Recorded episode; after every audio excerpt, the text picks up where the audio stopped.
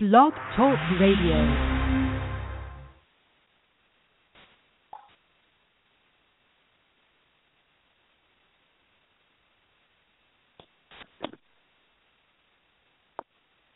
Hello, everybody. Welcome to another edition of the R Beat Show. This is youth fan Jerry, and we are heading into week three of the college football season and game number three for the Rutgers Scarlet Knights, who will be traveling out to the Penn State Nittany Lions been making that first trip in, in a long time for uh, many Scarlet Knight fans, as uh, it's been a, a game and a trip that probably uh, I know myself I'm excited as I'm going out there, and a lot of us been looking forward to it for a very long time.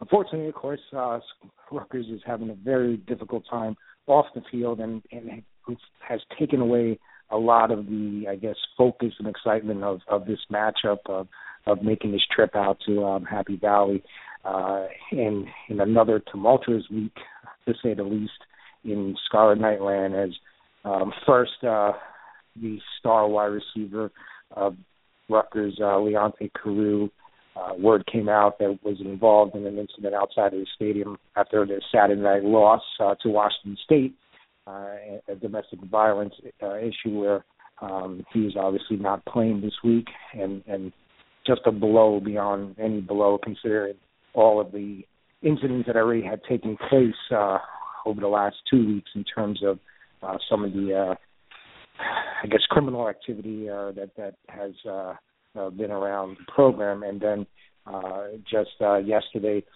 the resolution of the email investigation where Kyle Flood uh, had a uh, improperly contacted a, a member of the faculty regarding uh, uh, Nadir Barnwell, who is also no longer with the team, and and he was uh, then suspended for three games. So in this show, obviously, there's a lot of things to talk about. Uh, I'm pretty excited that uh, we're going to have um, Sam Hellman from uh, Scout.com to come on and uh, talk a little bit of football because uh, I'll be honest, it's you know been reading uh, all these different types of um, articles that are national now. You know, uh, pretty much uh, the national media piling on Rutgers, and, and um, you know that's not to say they don't deserve it, but uh, it certainly is has been tough to be a Rutgers fan, and I'm also looking forward to have uh, um, from the Black Shoes Diary, uh, SB Nation. Uh, website. Uh, some callers talking about from the Penn State perspective, and I'll get their views on on on the football side of things. And open up the show in the second half nine one four three three eight one six nine four for callers that want to call call in and. Uh, you know, give me your thoughts on, on what you think is going on with Rutgers. Uh, uh, you know, perhaps whether you, you feel the Kyle Flood punishment was too harsh, or whether you feel um, Rutgers is getting a little bit too much attention in the national press for this, and also the handling of, of Rutgers with uh, uh, the administration and how they're going about this. Uh, so uh, that's the second half of the show. I know a lot of people want to vent, so definitely, um, uh, you know, take the opportunity to call in and. Uh, you know, we'll hear your piece. But uh, first, without uh, further ado, I want to welcome uh, Sam back to the show. Sam, how you doing? I am uh, doing well. You know, I, let me tell you something, brother. I uh, can't wait to actually talk about football instead of all the other nonsense going on. yeah, it's. Uh, I had you on two weeks ago, and, and you know we were dealing with uh, the suspensions and, and obviously the, the the initial arrests and, and some of those things that you know it's you know it's just not what we're used to around here around this program. And um it just seems uh to to to never stop. And and the Leonte, Leonte Carroo incident was just baffling I think uh and, and something totally unexpected and just seems to be uh uh an unbelievable time. And uh I you know I got to ask you I guess you know regarding that incident you know the some some reports that originally came out that that you know this happened I guess you know right after the game uh, about 45 minutes after the game but uh you know there was a Washington state reporter who had mentioned that there was some fights outside of the stadium or um I mean I, I don't know if you were there around the press uh, area after the game uh you know was was it kind of a little bit more unruly of a situation than than normal you know, I uh, it is an ongoing uh, legal investigation, so I don't want to go into too much detail. But what I would say is that, from my perspective, I saw nothing but as soon as I finish with my interviews, I'm heading right back to the press box, which is really the complete opposite direction of where this incident allegedly took place. From my understanding, what the uh, alleged victim said today in the Bergen record, it's pretty similar to what I heard happened. Obviously, the victim is going to skew you know the the uh, details in her favor. That's just the way anything works. So I look forward to uh, hearing eventually what Leonte Carroo and his legal team were able to say. He did plead not guilty, which is important, and he'll have his day in court to uh, tell his side of the story. Yeah, and you're right. I mean, we've obviously all it's a very hard situation to piece together. You know, it's all secondhand, and, and you know, uh, those who are involved. It's not something that the story is really able to put together at this time. Uh, bottom line is he won't be playing Saturday, and and Rutgers has to go out there and uh, you know put together a game plan, um, both without Carroo uh, and now a, a plan that's going to be executed without their head coach uh, Kyle Flood. So um, Norris Wilson is going to be the I guess acting coach uh, in for the next three games, uh, and you know, what is your feel, I guess, in terms of the preparation and focus of the team right now heading into a game that probably, just like us fans, these players were looking forward to uh, making that trip out there, and obviously still are looking forward to. Uh, but what you know, what's your sense of, of the preparation of the team? This team is focused, Jerry. There's no question. Uh, these guys, they all have Twitter pages. They all have Facebook. They see what's being said about their program, and frankly, they don't like it and they look at Saturday as a chance to say, "You guys are wrong. Our head coach is a guy that we believe in, and we're going to show you why against Penn State." I, I see this team is very focused. It's going to be an emotionally charged game for them. Now, are they going to be able to compete at Happy Valley? That's another question. Penn State is a solid team that's had its own struggles. But when you talk about the focus, it's definitely there, and I think that Norris Wilson is the perfect man for the job. He's level-headed. He's been a head coach before, and he's not a play caller, which allows everyone else to fill into their normal game day roles. Right, and that's a great point. Um, obviously, the former head coach of Columbia, uh, he has experience as a head coach. Uh, he, he's in a familiar situation with obviously the team and the players, and like you said, he's not jumping into a role in terms of play calling where he was, uh, you know, maybe Kyle Flood was the one doing that before. So um, obviously McDonald's still calling the plays and McDaniel, sorry.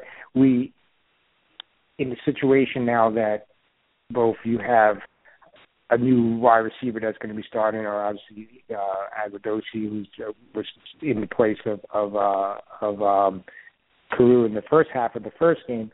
Um, do you see any game planning that's that's going to change in terms of you know perhaps maybe getting Grant in and more involved in the offense? Yeah, you know, I I, I really respect Carlton Agudosi. He has worked as hard as anybody the last four years to get where he is, but to be honest, he's not Leonte Carroo, so you have to change the game plan. At this point, your most explosive athletes are Josh Hicks and Janarion Grant so that's where the game plan has to focus. Uh, when Carlton Agudosi started for Leonte Carroo in the opener after that first suspension, his role was mostly as a blocker. Now, now he is six six and he can run, and he does not like Penn State. And you add all three of those together, and I see a red zone target. But overall, I think that this comes down to Janarion Grant and Josh Hicks making plays. Now, in terms of, uh, you know, it's a good point about yeah, the the team being focused and, and also wanting to go out there and prove wrong. I mean, they're they're ten point underdogs, and I'm sure that that doesn't uh, you know resonate too well with a lot of people. Um, in in players like Agudosi, you know, here's an opportunity. You have opportunities to to step in and and put yourself uh, in a in an opportunity to shine, especially on the road and especially at, it's an eight o'clock game, prime time, Big Ten network. So I think there's definitely a lot of motivation out there um, from players. Uh, you mentioned Josh Hicks, and and you know Hicks is now two games in a row where he's kind of assumed the role really of the lead back. Um, as talented as Paul James is, he just seems to not be able to shake that uh, injury bug. What is the latest word on James in terms of his availability? I expect Paul James to have the same role as usual. The way that Coach Flood has approached this game plan really is based on what Norris Wilson does in the running back room, so I don't really expect any changes there. Uh, Paul James will be pretty close to healthy, And what you're going to see is you're going to see James get a series, Hicks get a series, Martin get a series, and after that, whomever is has the hottest hand, he's going to be the guy they ride. That's been Josh Hicks through two weeks. I think it's going to be Josh Hicks again. He just has that gamer mentality, and he's been really impressive so far.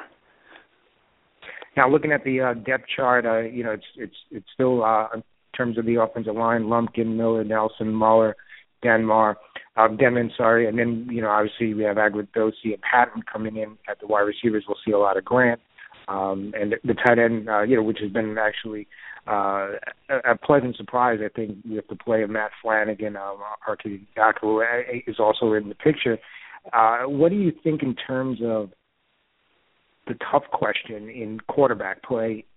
If, let's say, Chris Laviano is struggling, does Norris Wilson, does he have the empowerment, or is it someone else making that decision, or is Kyle Flood calling in on the phone um, in case a quarterback change needs to be made? What's your what's your thoughts on that? It's a good question, and it's one that I would have loved to ask Norris Wilson this week, but he hasn't been available to the media. His first interview will be Saturday after the game. My prediction is that he'll treat this game exactly like Kyle Flood would. Kyle Flood trusts Norris Wilson. Uh, the team trusts Norris Wilson, and to me, that means Chris Laviano has a long leash. If we see five or six interceptions like Gary Nova did against Penn State last year, then he's out of there.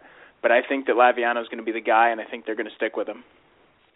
Hmm. Okay, yeah. Well, hopefully we don't see those five or six interceptions. Uh, uh, you, mentioned that, that he was not available. I mean, for those who don't know, I think Rutgers, uh, I guess after the announcement of flood, basically closed off uh, all media contact right uh, in, in, for their practices, the last couple of practices uh, heading into this, and I guess that will go through also on Friday, right, as well.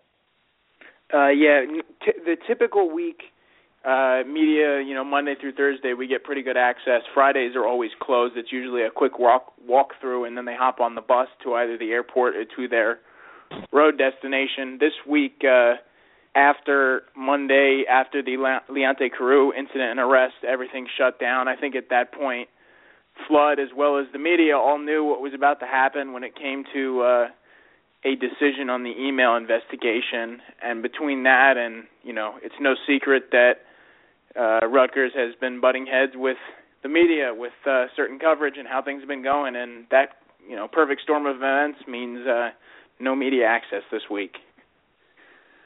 Yeah, and I think probably also uh, you know a, a, an opportunity to close rank and and you know like we talked earlier. Uh, you know, when things go, you know, your your family or you know, then Rutgers likes to preach the family concept. Uh, uh, when you're getting attacked, you kind of you know hunker down and, and bring yourself together. I think uh, we have a little bit of that.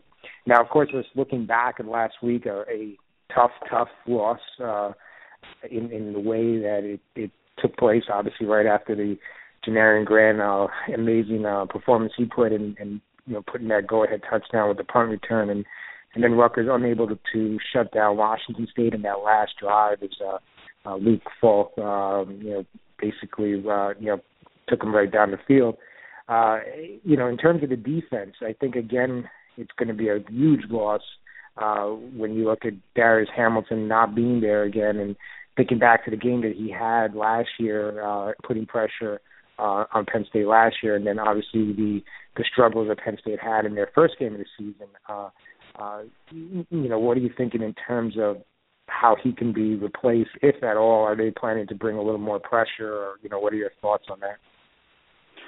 They're going to have to bring pressure this week, Jerry, because with the secondary that they have right now, you give Christian Hackenberg enough time in the pocket, and he's going to pick you apart.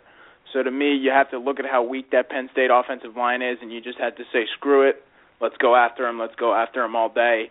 If we get beat on one in one-on-one coverage, so be it.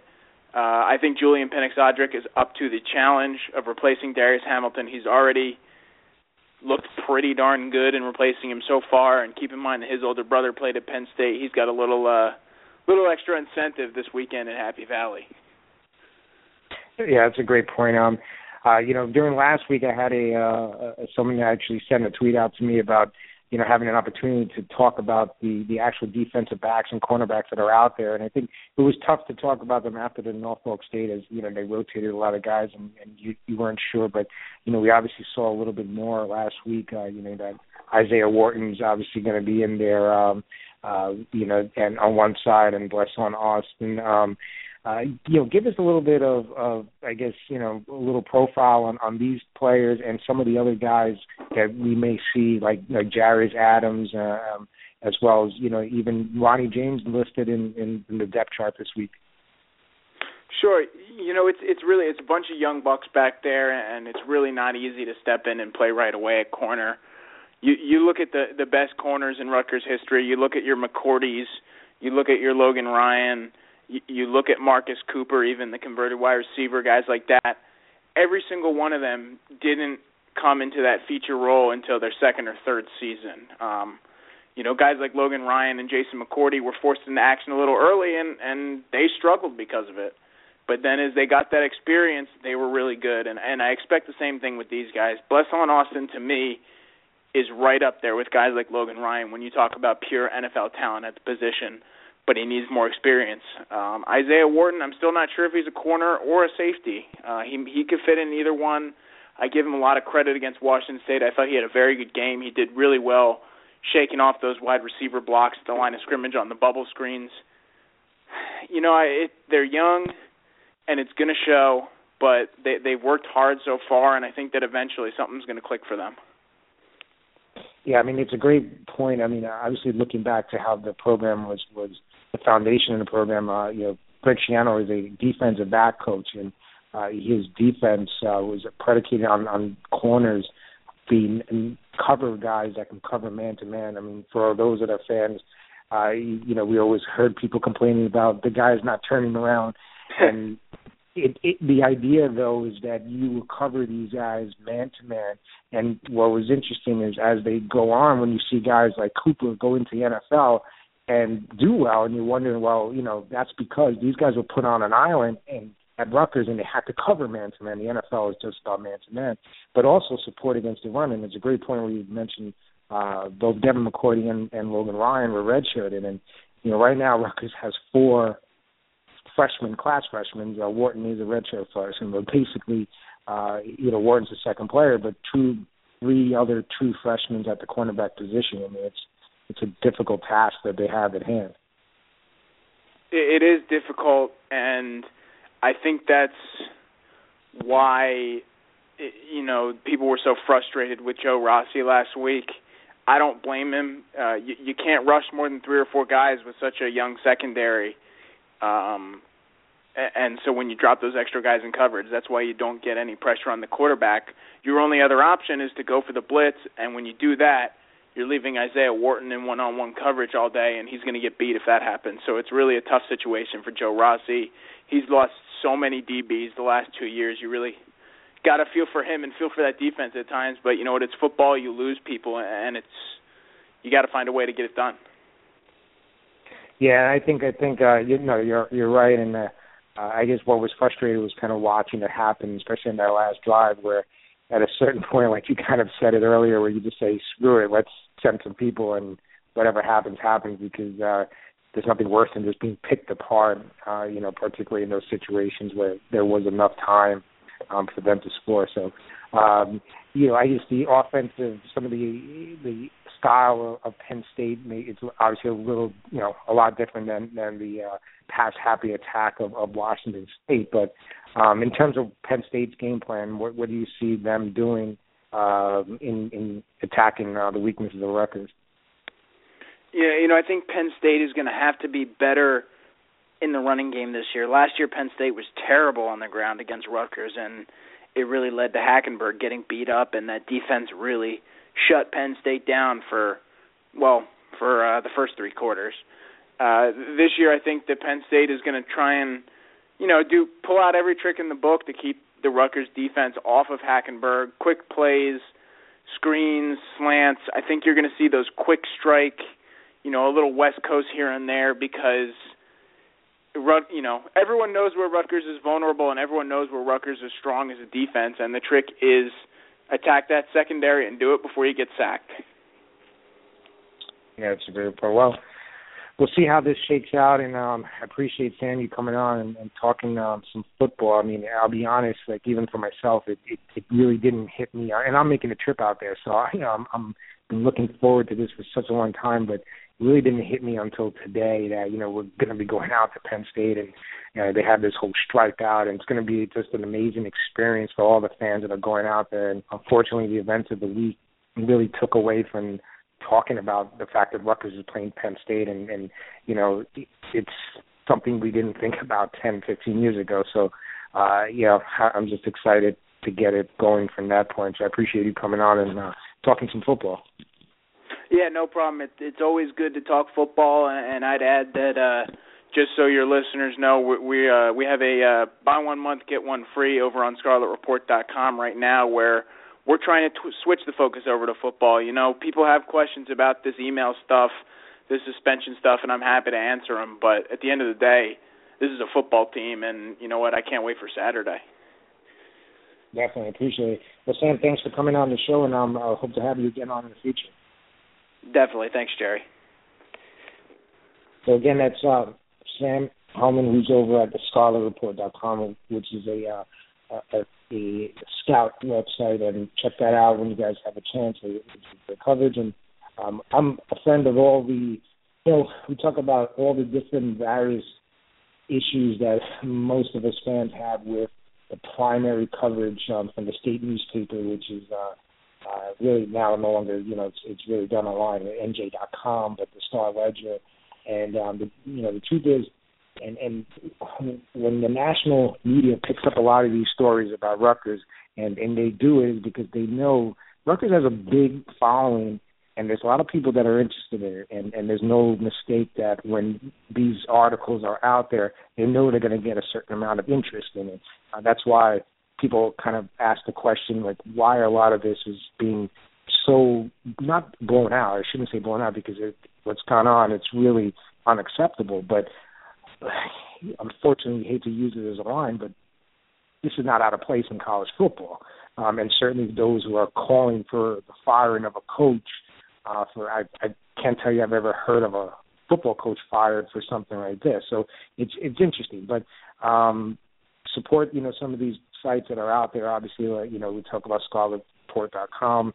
Uh, I always have uh, uh, ScarletNation.com and and on and, and there's a lot of information and out there for people who want to read and and um, you know follow the team um, without always having to deal with headlines that are just clearly clearly meant to agitate a uh, fan base. So without further ado, I want to uh, move on to talking again about uh, uh, Rutgers and, and Penn State game. So I want to welcome uh, Bill from the uh, Black Shoes Diary. Uh, Bill, welcome to the show. Hey, thanks for having me on. How you doing? Very good, very good. Um, I know you guys also do a podcast series over there, so I appreciate you uh, uh, jumping on this show. Of course, your site is part of uh, uh, the SB Nation um, uh, network, and uh, you know, tell me a little bit about this perspective of um, the Penn State fans. I know there's always been talk, you know, at least from the Rutgers side, you know, there's been a rivalry, and I know a lot of Penn State fans are obviously uh, you, you know you have an old school base there that you know still you know prefers not to think of it in that way. Uh, but you know you know Ohio State and Michigan are still rivals, and um, you know is this game starting to catch on at least from the perspective of some Penn State fans, considering the the uh, geography and a lot of players and recruiting that that takes place between the two teams? Yeah, I'd say certainly. Um, I think with every Big Ten program, um, the eventual goal is um, to be going at it on and off the football field with Ohio State because they're Ohio State and maybe Michigan. Um, you know that's been a little bit easier lately, but in the future, Michigan programs like Michigan State and Penn State is pretty used to being up in that area. Um, of course, there have been a myriad of things that have led to uh, the Nittany Lions kind of taking a step back, and Rutgers, I, I I'll be the first to admit I love cracking a good joke about Rutgers. Uh, I'm I'm a Jersey guy originally, so uh it's always been uh always been fun to make uh make jokes about the schools my friends went to and even though they could fire back at me, but Rutgers for the past couple of years, I mean really ever since um, those Ray Rice and Brian Leonard days uh, under Greg Schiano has turned into gone from a bit of a laughing stock of a program to a pretty respectable one. So if I had to guess what Penn State's kind of view on Rutgers is, um, I'd probably say I don't want to go rival, um, just because I feel like with a rivalry, you ha- it has to be against a team that you're playing against every year for a ton of years, and it's you and them always coming down for recruits. There's bad blood, but I, I think there is a bit of a perception that a game against Rutgers really means a lot for the program. Uh, kind of for what you just said, um, especially in recruiting. I mean, New Jersey is on the East Coast, other than Florida. That is the state that you want to get inroads in. So, I think this game means a lot. Um, you know, it's a night game at Beaver Stadium, which um, those don't happen unless someone thinks it's a big game. Uh, I know Penn State has a couple of uh, interesting little quirks up its sleeve for how it's going to get some fan involvement up, and yeah, I, I think it should really be a fun one between um, a new program that's rising in the Big Ten in the Big Ten and a program that's been in the Big Ten for a while that's trying to get back to that upper echelon.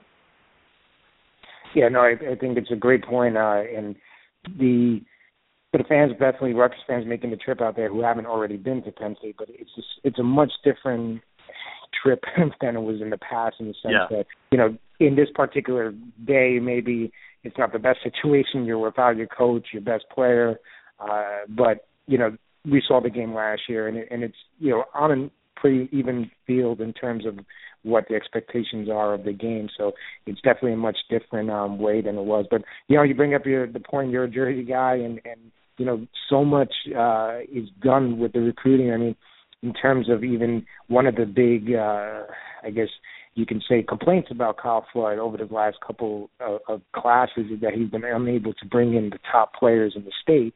And and you mentioned the talent that's in New Jersey, where Rutgers, you know, here's a team that went eight and five last year. Obviously, were destroyed in the big games, and and part of that's because they lack the top flight players that go to other programs. And you know, Penn State uh, Franklin did a good job over the last two years of bringing some of those players that that kind of Schiano had shut down of going to Penn State, and uh, you see those um, uh, battles having you know Franklin you know winning over Flood. Now let's talk a little bit about some of the New Jersey players that are on Penn State that may have an impact in this game. Obviously, uh, uh, we you know Blacknall's a player, a wide receiver who uh, uh, was one of the last players to turn and, and uh, decommit from the Rutgers program a couple years ago. Uh, you have uh, the tight end, uh, uh, Giuseppe, um, you know, any other guys that you see from Penn State side of the ball that are, will have an impact on our Jersey guys in this game. Yeah, um, the big guy that I think is going to have a huge impact. Uh, there are a few guys. Mike Gesicki, like you mentioned, is an ultra talented tight end. He had some issues with drops last week against Buffalo, but he was also mm-hmm. playing in a monsoon, so I think we could write that off as a bit of an anomaly. Uh, Brandon Bell is a linebacker. I think he's from Mays Landing. He's a really talented guy. I mean, in Penn State, there's a certain aura that comes from wearing the number 11 jersey as a linebacker, and he was the guy who was bestowed that honor. And he he's had some issues staying healthy, but if he's healthy, he can. He's certainly a guy who is a great leader and just a great all-around linebacker. But the big guy that I think from New Jersey who can make an impact in this game, and he's the guy that everyone in Happy Valley is talking about. Former Rutgers commit, actually, uh, Saquon Barkley, yep. a running back out of Whitehall, right. Pennsylvania. Um, I, the reviews um, of him from the time that fall uh, summer camp started was he was just able to do things that other running backs on the roster can't do. Not because they're not talented, just because he's so good. Uh, really didn't get much run in Penn State's game against Temple, but last week against Buffalo, he came in uh, and really started to consistently get touches sometime in the second half, and he, he just balled out. 12 carries, 115 yards, one touchdown, and he, he just has everything you want in a running back. I mean, names of past really great Penn State running backs, see guys like Evan Royster, um, Larry Johnson, Curt Warner, Ki-Jana Carter have been thrown around talking about this kid. Whether or not that's fair, I don't know. But I think that he is going to have a chance to um, have people outside of Happy Valley know that this kid he could just straight up ball. And I certainly think that at least for some of the older players, um, that there was a little bit of bad blood last year with them going back to uh Rutgers. I remember there were those fans that made the enemy of the state sign, and I know that really didn't go over well. So I do think a lot of the guys in New Jersey are going to have that extra chip in their shoulder. Then again, they're going to be the guys on Rutgers who have an extra chip on their shoulder for, you know, these guys left their home state. This is they're Jersey guys that go to the Jersey school. That that mindset, and I I really am interested to see if maybe a couple of the Jersey guys on the Rutgers sideline and a few of the Jersey guys on the Penn State sideline are a little more um a little more vocal than they usually are. Yeah, I mean it's and and you know not to mention Rutgers has also had Penn, Pennsylvania players um, and does on the yeah. roster as well. Um, but yes, you know I do remember Barkley's commitment and um, seeing the tape and and people were pretty excited about what they had in him. Um, you know what they thought they were going to have in him, I should say. So um, be interesting to see from that perspective. Now, you know I talked over with Sam a little bit about obviously uh, the some of the key facts of this game. I mean, uh, from Rutgers' perspective, and at least from my perspective, I think a big issue is, uh, well, obviously not having Carroo, uh, but the yes. defensive side of not having uh, Darius Hamilton, who who had a very good game last year and put a lot of pressure on on Hackenberg, and you have that situation now where you know he's not there, and you're trying to cover up for a young secondary uh, you know, what do you, you know, now, you know, Rutgers, uh, Penn State is not Washington State that's going to toss the ball around the field 66 yeah. times, but what do you see in terms of tweaking uh, the game plan for um, Penn State and attacking uh, you know, the weakness in the secondary? Yeah, and that was um, like I think I would probably argue that just within the context of this game, the biggest the bigger loss for Rutgers is Hamilton. I mean, I going into this game, he was someone that I was horrified of just because like you said, he he throws people around on the interior of the offensive line and Penn State's interior offensive lineman has struggled a bit this year. So like him being out is a bit of a big deal. I, I think that uh Quentin Gause and Steve Longa are spectacular linebackers. Um, I know that there's been a lot of chatter around here about Kemoko Turay. Uh, is that how you say his name? uh, Turay. Yeah, you got it. Yeah. I, I'm a Jersey guy. Pronounce the names are tough for me, you know. uh, so yeah, and him off the edge is going to be a bit of an issue, but I think the fact that um the I mean with a little bit of maybe confidence that comes from such a good defensive tackle being out of the game. I wouldn't be surprised to see Penn State try to attack the inside of that Rutgers line. And then this is something that I, you know, I heard you on before saying this, and um, this is a lot of people have been saying around here, but the inexperience in Rutgers secondary. I mean, Penn State has made it a point to um, really go after wide receivers that are that that have good speed, but above everything else, they're big, they're physical, they're guys who are going to go up high point the ball and pull it in. So I'm really, I, I think the game plan for Penn State has to be let Hackenberg get into some kind of a rhythm and really test that secondary. If I'm Rutgers, of course, I'm bringing as much pressure as humanly possible because as we saw um, last year, I mean, there's just speed and athleticism and agility all over that Rutgers front seven that can make Hackenberg's life a living hell. And we saw that also against Temple. So there's like that that's going to be the chess match. How does Penn State react to Rutgers bringing pressure and if Penn State is able to like handle Rutgers with that pressure, do they then maybe throw some guys, extra guys out into the secondary and maybe try and lock things down out there and just let Hackenberg sit in the pocket and trust people can get to them? Then on the other side of the ball, I mean, Penn State has shown um, under Bob Shoop's, def- defense that um, shutting down running games is kind of something it hangs its hat on. Um, plus the fact that, uh, and you can correct me if I'm wrong on this, Paul James isn't at 100%. Um, right. Yeah. I don't think we are used like, to ever seeing him at 100%. Yeah, yeah, that's true. Uh, and then Josh Hicks is a fine running back. That is, is uh, Robert Martin. So I, I, I that's I, I think Rutgers really needs to rely on running the ball. I mean, I think Chris Laviano and Hayden Rettig are both fine quarterbacks, but I, I really don't think we know how good or bad Rutgers offense really is, and we also don't know how good or bad, for the most part, defense is because Washington State, you know, that team does not run the football; they only pass it. So right now, if you just look at the numbers, Rutgers has a terrible passing defense and a outstanding rushing defense. Are they as good right. or as bad? By the way, from, yeah. It's a statistical, yeah. Things are definitely skewed from that game in terms of, of, yeah. of you know, you're you're not going to be running again. Now, in ten sacks, obviously, in the first game of the season, Penn State uh, gave up. Uh, that was a big story. Um, I know there were some injuries on the line. Um, what are you? Is the are there any moves being made? Uh, and in terms of uh, injuries, how are is the offensive line uh, heading into this game?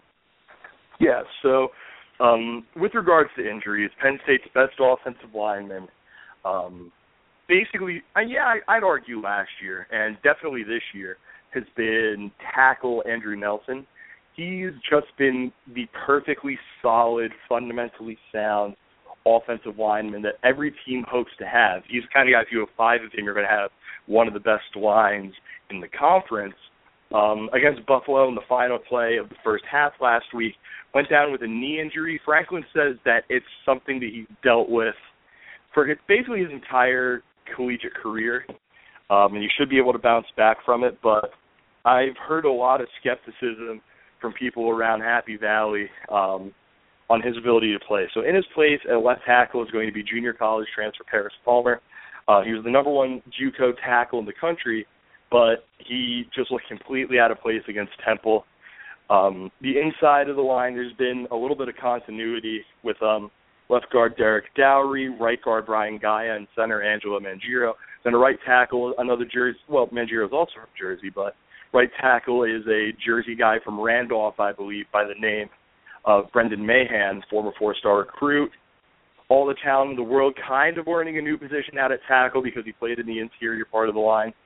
So, I th- that's the other reason why I'm so concerned about this game. And I, like, if you ask me to pick a score, I have no idea what I'd say because I don't know how this offensive line, without its best lineman, that's been shuffling around and that has spent the last year and a half getting criticized for not being that good, is going to react to, you know, a night game, a loud environment, a really fast and athletic front seven that's going to disguise blitzes and things of that nature. So I I, don't even know. I don't think anyone in Happy Valley truly knows what to think of this offensive line, and I think that Rutgers is going to kind of set somewhat some kind of a bar that we're going to be able to use for the rest of the year.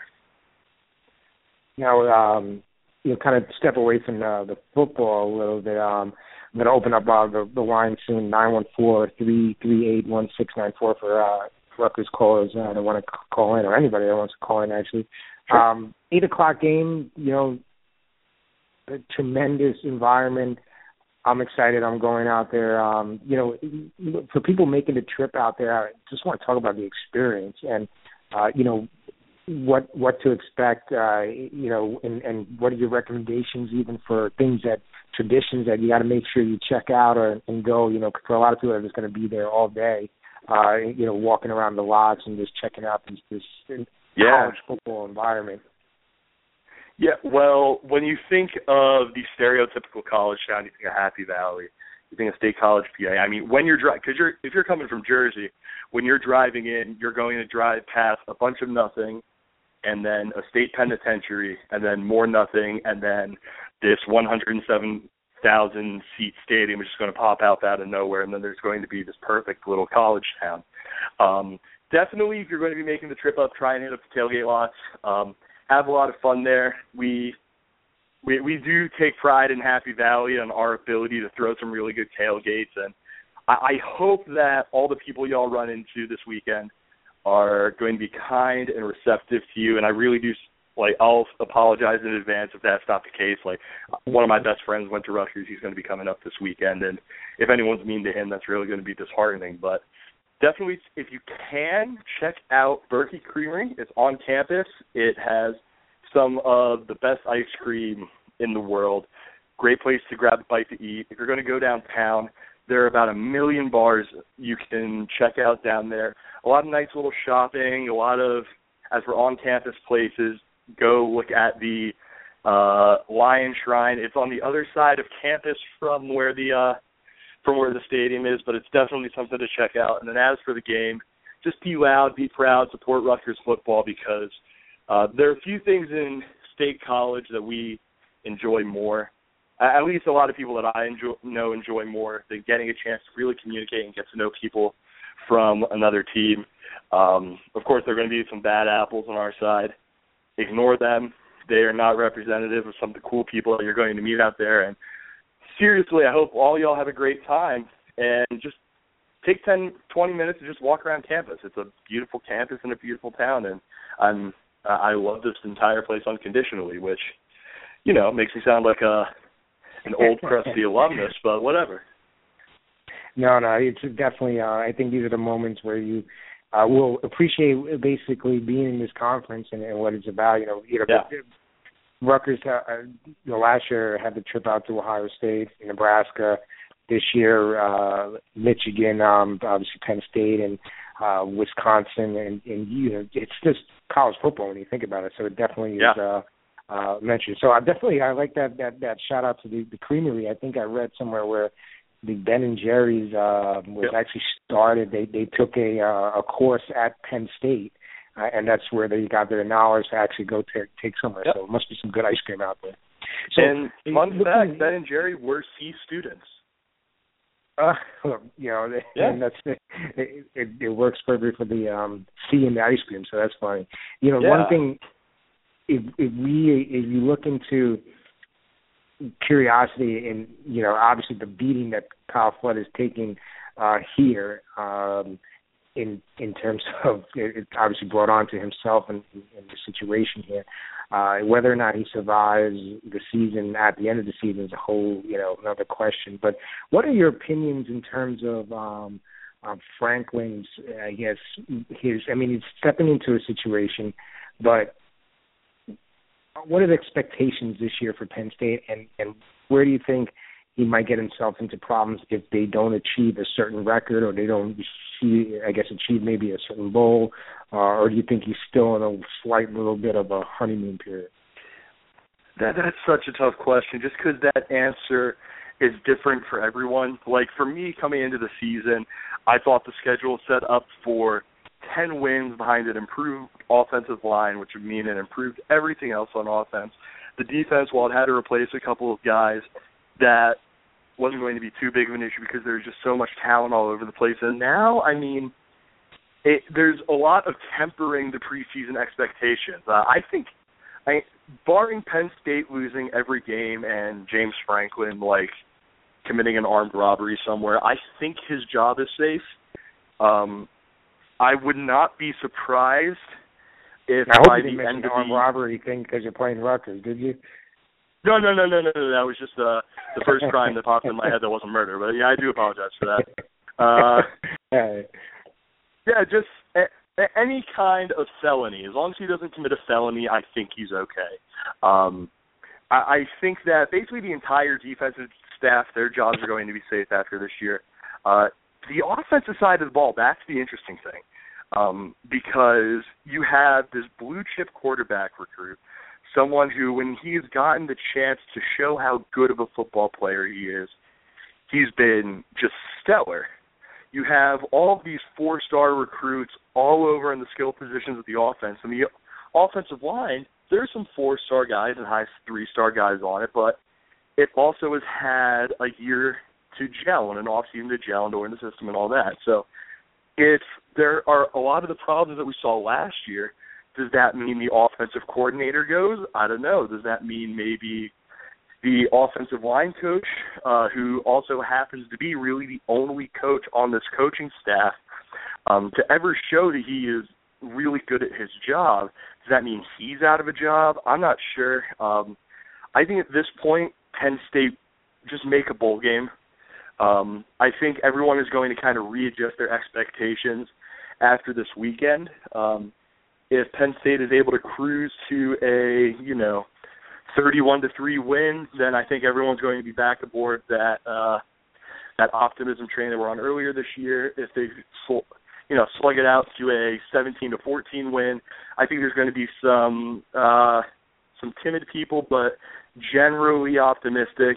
And if Rutgers wins at any amount, just because if any team be able to come into the whiteout and beat Penn, well, not a whiteout, to a night game and beat Penn State, there's always going to be some questions asked, especially because Rutgers is going to be missing so many guys that it, it would just be a really weird situation out here. Uh, but yeah, I think Franklin's safe. I think a bowl game is probably attainable. Um, and if I had to really point my finger at any guy who wouldn't be around next year if some stuff went wrong, I'd say it's one of the offense coaches, whether it's coordinator or position coach. Great.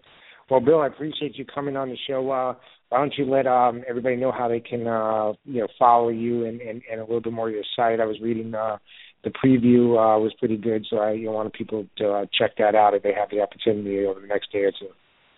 Yeah, yeah, I uh, definitely check out our site, Black Shoe Diaries. Uh, it's just www.blackshoediaries.com. As you said at the beginning, member of the SB Nation family of blogs. Um, follow us on Twitter at BSD Tweet, like us on Facebook.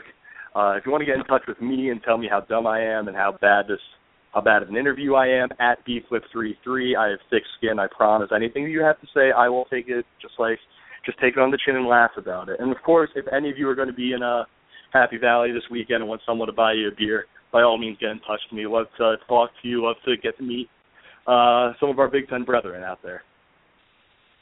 Great. Thanks again uh, for being on the show, and uh, look forward to uh, touching base sometime in the future. Yeah, certainly. Thanks for having me on. Really appreciate it, man. All right. Thanks, sir. So, 45 minutes of uh, talking some football. I hope I uh, provided um, some of you Rutgers fans that are listening out there some reprieve to the constant barrage of negative information that was out there. Uh, you know, for for I'll be honest, I, I'm you know I you know we all this is fun and yeah entertainment for us and uh, you know you you know, you sit there, you work, you have your day job, and you, you know, or, or whatever it is you do, you work at night, or and you know, you flip over to this to check out the sites, or you check out some information, or you, or you get tweets, or you get inf- hit up on text from friends, and you almost are scared to see it because you're like, well, you know, what happened now? And then, um, you know, like I said, I tried, you know, have an opportunity to talk a little bit about football because this is an amazing game, and for the opportunity to go out there and, and uh, you know, take a team, a Rutgers team who you know has a chance. I mean, for those who, uh, you know, I was in school in the, in the '90s, and and yeah, I remember a game where you know it it was relatively close, and and you felt good about it. And uh, of course, you know, the very last game that Rutgers and Penn State played back in, in uh, Giant Stadium, and uh, you know, you remember that and how those things end. And last year, the fun time that for the most part until the end of the game. Uh, it was just an amazing atmosphere at Rutgers Stadium, and uh, you know I'm looking forward to make that trip. And, and it's it's it's a great week. Unfortunately, it's been clouded by a lot of issues. So thoughts on football, I definitely have to address that. Uh, you know what has taken place with Rutgers over the last uh, month, and if you want to call in, give me your thoughts. The number is nine one four three three eight one six nine four.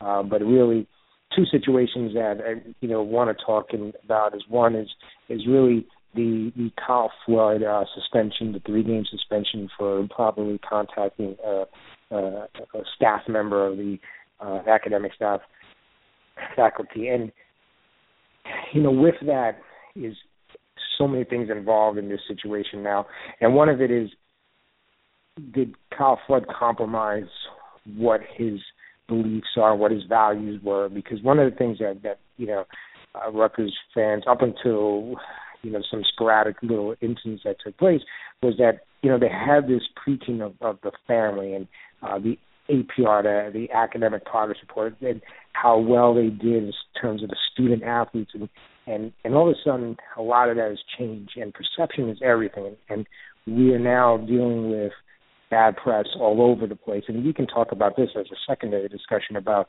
the negativity in the local media. But the bottom line is, if guys are are are involved in home invasions and are involved in issues, that's that's bad news. No matter how you want to cover it, it, it is it is a bad headline. To put this into perspective, uh, I actually didn't have a chance to to bring this up to Sam because a couple of weeks ago he brought up uh, he had a very good answer uh, to a question I had when when the first group of players were suspended when Andre Boggs, the cornerback, starting cornerback, was suspended. And I remember Flood was sending the email to find about the cornerback Nadir Barnwell. Now we see how poor Rutgers secondary is in terms of playing these young freshmen. The importance of players like Barnwell being on the field. It's very. It's not a stretch to say they win last week if Nadir Barnwell, a junior who had a body and was showing the potential of an NFL player, was on the field. And when you think about that, you kind of see the desperation or the potential. I don't want to say desperation, maybe isn't the right word, but the potential of bending some of the ideals you have to step off and send an email from a source that is not the correct and that's personal email because you don't want to lose a player like Barnwell because a player like Barnwell will help you win games. And that's the bottom line is that Kyle Flood may have bended some of his personal ideals to win games. And it sounds a little bit far fetched when you think about how we've been pitching themselves and how their program's been pitched. But the bottom line is it was clearly improper and when you do something like that you know it's incorrect when it's taking place. Why do you send it from a personal email? So in that concept when I asked Sam, I said, you know, we had all these injuries, all these arrests and all of these were based around a group of players in the secondary at one particular position. Why is it all concentrated in the one there? And he brought up a good point where we got to rewind to 2012 when Rutgers had a Logan Ryan, when Rutgers had Marcus Cooper and Duron Harmon, and all these guys that left the pro left the program, go on to NFL, successful guys. And what came in after, there was a lot of turmoil with those young players.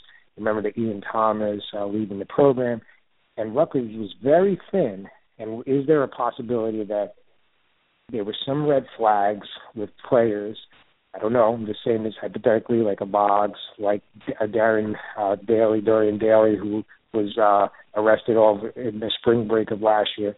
Were there red flags with these players that were overlooked because of the need to get these players on the field to better the team?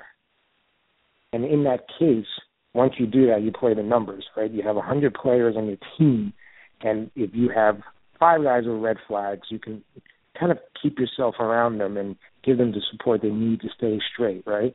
But if you grow that number to 10 to 15, the probabilities of things going wrong happens. And is Rutgers now dealing with that? I don't know the answer, but definitely Flood made a decision to improperly or to, to bend the ideals that he has when he sent that note, which he had to know. And we all know whatever job you're in that there's certain things you cannot do that are not part of the procedure, and that's the bottom line. So now we're in a situation where it becomes he's going to be judged by the wins and losses and what happens for the rest of the season. Now, suspended for three games, I think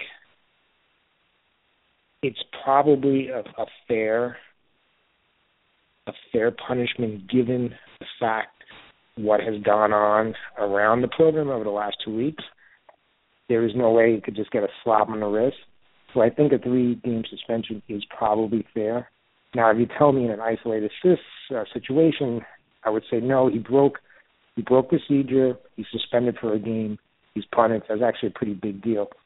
But in the situation where we had all these arrests around the last two or three weeks, it probably is the proper punishment. Now, what I find interesting is how so many people are calling for him to be fired, and I think that's where it gets a little bit out of control. Because bottom line is, uh, show me a situation anywhere in college football where a coach gets fired for something like this and dealing. I mean, you never want to condone something, but let's look at what happened in UNC, North Carolina, University of North Carolina, Chapel Hill. One it's a tremendous institution where there was basically widespread cheating going on, and not one person has basically lost a job and fired or even suspended.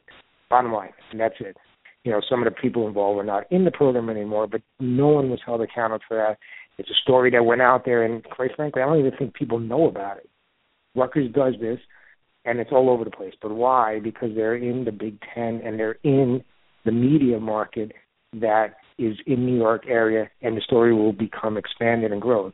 Now, if you're a Rutgers fan, you can't really complain about that because the bottom line is that is the reason why they're in the Big Ten because of the potential of bringing in the media in this market. So you can't have it both ways. You can't get brought into the Big Ten because of the primarily because of the fact you are in this media center, and then complain when little things get blown out because it's an easy story. It's an easy story for the guy at Yahoo, the guy at USA Today, the guy in the Wall Street Journal to just take the story, blow it up, and they know they're going to get a lot of readers from this area to click on it and give themselves uh, attention, and that's the bottom line. So I think we have two situations in that definitely there's the flood coaching situation will play itself out during the year, and if they lose games like last week, or lose games like this week, games that they should potentially have a chance to win, and they miss a bowl game, then there's an opportunity that he doesn't have a job. But he's not going to be fired for what he did